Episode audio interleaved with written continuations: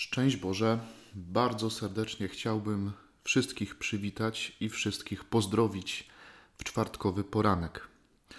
Tak się składa, że dzisiaj mamy 17 grudnia, a więc rozpoczynamy dzisiaj e, drugi etap Adwentu, który w liturgii rozpoczyna czas bezpośredniego przygotowania się na świętowanie Bożego Narodzenia. Jak może wiecie, pewno wiecie, pierwsza część Adwentu jest taka eschatologiczna, kiedy liturgia nas prowadzi do takiego przygotowania na powtórne przyjście Chrystusa.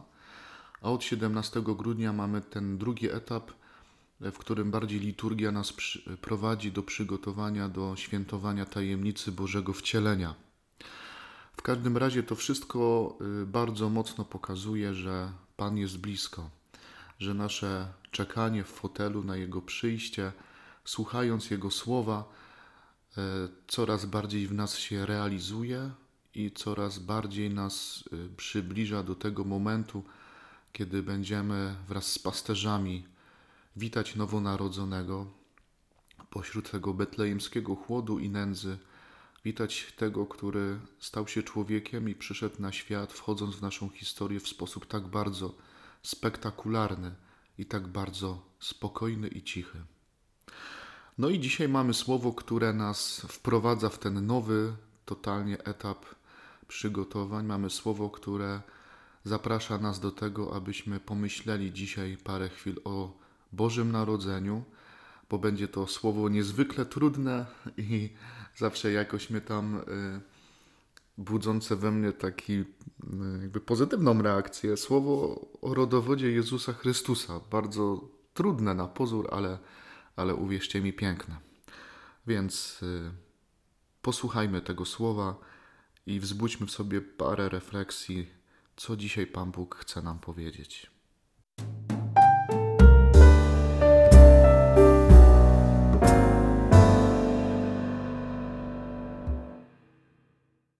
No tak, na pozór by się wydawało, że mamy taką Ewangelię, która składa się z miliona w większości nieznanych nam imion, Ewangelię, która. Yy, cóż ona może nam powiedzieć? Co może nam powiedzieć takie słowo, które, które jest rodowodem, drzewem genealogicznym od, yy, od Abrahama po Izaaka i wszystkie pokolenia, yy, aż dochodzimy do momentu, w którym czytamy o Jezusie, o Józefie i Maryi i o Jezusie. No właśnie. Od razu na dzień dobry, kiedy, kiedy czytam tą Ewangelię, to przypomina mi się taka bardzo, bardzo piękna i wzruszająca historia. E, otóż e, nie ukrywam, że dla mnie to słowo jest przede wszystkim słowie, słowem o tym, że Bóg e, wybiera to, co słabe, że Bóg wybiera to, co felerne i grzeszne i wybierając to, co jest słabe, jednocześnie Bóg się tego nie wstydzi. Dlatego, że ta genealogia, oczywiście jak typowa żydowska genealogia, składa się przede wszystkim y, z ojców. Tutaj mamy wypisane imiona kolejnych pokoleń ojców, y, które, mm, którzy to przedłużają ród i prowadzą w tej przypadku do narodzin Jezusa Chrystusa. Więc cała ta genealogia wymienia ojców Jezusa, jego dziadków, począwszy od Abrahama właśnie e, po te wszystkie pokolenia narodu wybranego. Ale jest tutaj mały wyjątek w tej genealogii, ponieważ, e, czego nigdy się u Żydów nie robiło, mamy cztery kobiety. E, cztery kobiety, które wpisane w tą genealogię to jest w ogóle no, coś dziwnego, nie? Że, że pojawiają się kobiety w genealogii. To jest pierwszy hit w ogóle.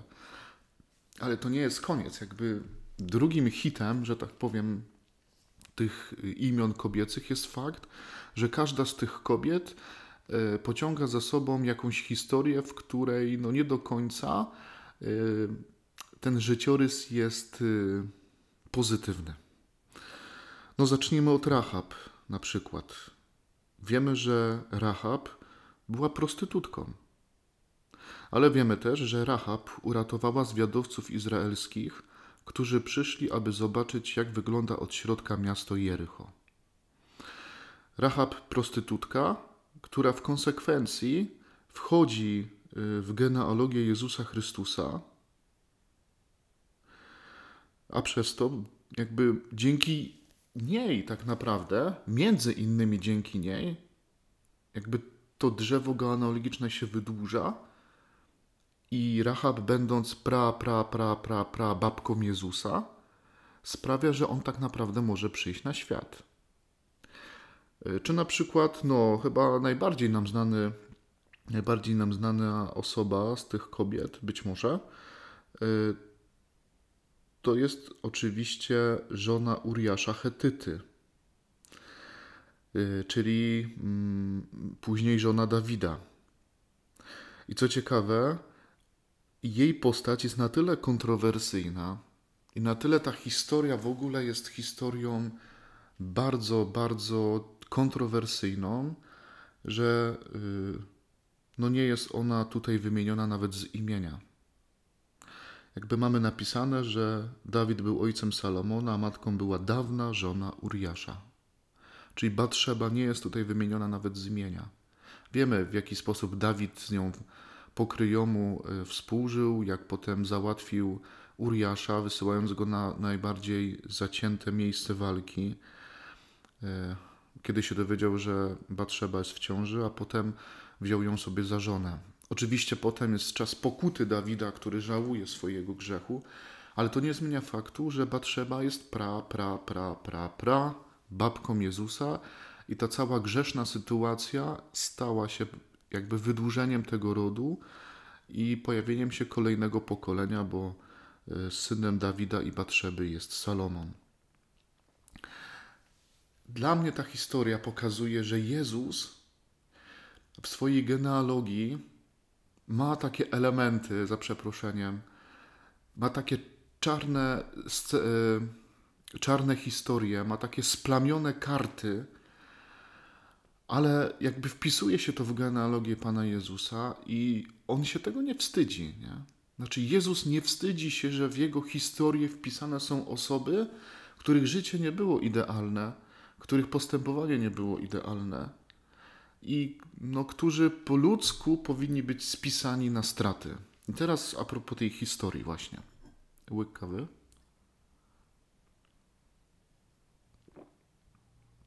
Już mi się taka letnia zrobiła, ale trudno. W ogóle ponoć są ludzie, którzy lubią pić zimną kawę. W sensie oczywiście nie tam, że mrożoną, no nie, taką w lecie, tylko że taką robią sobie gorącą i czekałem, żeby była już chłodna i piją wtedy to tak trochę nie rozumiem. Historia, właśnie. Słuchajcie, kiedyś yy, ucząc w ekonomię w technikum w Bielsku, zrobiłem sobie takich kilka, kilkanaście kateches, yy, takich biblijnych, że brałem właśnie fragmenty z Pisma Świętego i pierwsze gdzieś tam tak trochę mm, robiłem taką egzegezę, a później tak aktualizowałem, żeby pokazać właśnie, że Słowo Boże jest takim słowem, w którym Bóg do nas przychodzi i które może być jakimś drogowskazem dla naszego życia. Już nie pamiętam, w których to było klasach, ale pewnego dnia właśnie wziąłem tą, ten, ten rodowód Jezusa Chrystusa, bo ja naprawdę bardzo lubię to słowo, bardzo mnie ono wzrusza, dlatego że jak sobie pomyślę, że ja sam mam w swoim sercu taką przestrzeń, którą nazwę czarnymi kartami, że ja mam w swojej historii życia parę takich momentów, których bardzo się wstydzę i o których najprawdopodobniej oprócz Niego i spowiednika nikt nie wie. Jak sobie pomyślę, że Bóg przychodzi do mnie i mówi przez to słowo Kamil, masz faktycznie te czarne plamy na kartach swojego życia, ale ja cię, ja cię akceptuję. Ja to biorę, rozumiesz? Ja to zbawiam. Ja to biorę, ja się nie wstydzę Twoich czarnych plam, Twoich trudnych momentów. Ja to biorę. No i w jednej z klas właśnie mówię o tym rodowodzie, aktualizuję to słowo i właśnie mówię im, słuchajcie, to jest słowo, w którym Bóg dzisiaj do was mówi tak. Ja znam wasze życie i ja wiem, że macie wiele momentów w waszym życiu, których dzisiaj się wstydzicie. Grzechów, które was być może przyłamały. Y, takich momentów w życiu, o których nie wiedzą nawet wasi najlepsi przyjaciele, bo jest to wielka tajemnica skrywana w waszym sercu, ale w tym słowie przychodzi dzisiaj do was Bóg i mówi do was, słuchaj, Kupuję to. biorę to. Ja się tego nie wstydzę. Ja to akceptuję, bo moja miłość polega na tym, że ja nie kocham Cię z jakiegoś powodu, tylko ja kocham Cię po prostu. Kocham Cię mimo wszystko. I słuchajcie, jak to mówiłem, zadzwonił dzwonek. Nie wiem, była taka cisza w ogóle w klasie, jak ja to mówię. Zadzwonił dzwonek, wychodzą y, ludzie z klasy i podchodzi do mnie taka dziewczyna.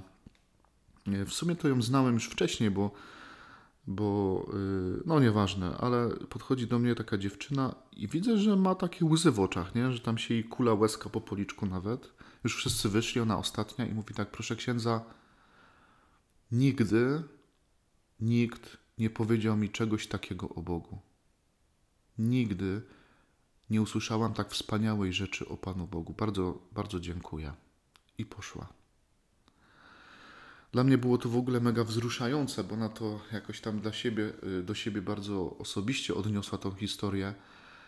Cieszy, ucieszyło mnie to, że ta historia nie tyle powiedziała jej coś o niej, ale przede wszystkim powiedziała jej coś o Bogu. Y, Dzisiaj, kiedy zaczynamy to bezpośrednie przygotowanie do świętowania Narodzenia Pana Jezusa i Kościół daje nam do przeczytania rodowód, to właśnie dlatego, żebyśmy sobie pomyśleli, że Boże Narodzenie, przyjście Jezusa na świat, to jest wejście Chrystusa w Twoją osobistą historię życia. W taką historię, która nie jest idealna, która nie jest w stu procentach piękna, która ma w sobie być może kilka, kilkanaście bardzo trudnych momentów, w których nie wykazaliśmy się niczym dobrym, których się dzisiaj wstydzimy, ale Bóg w to wchodzi, bo Bóg wybiera to, co słabe i nie chce się Ciebie wstydzić. Bóg nigdy nie będzie się Ciebie wstydził. Bardzo Was serdecznie Was pozdrawiam. Życzę Wam najpiękniejszego dnia w ogóle pod słońcem. No i miejmy nadzieję, że do zobaczenia niebawem. Może jutro. Ostatnio było trochę przerwy z podcastami, ale wybaczcie, jakoś tak nie wyrobiłem czasowo. Obiecuję, że się poprawię. Trzymajcie się z Bogiem.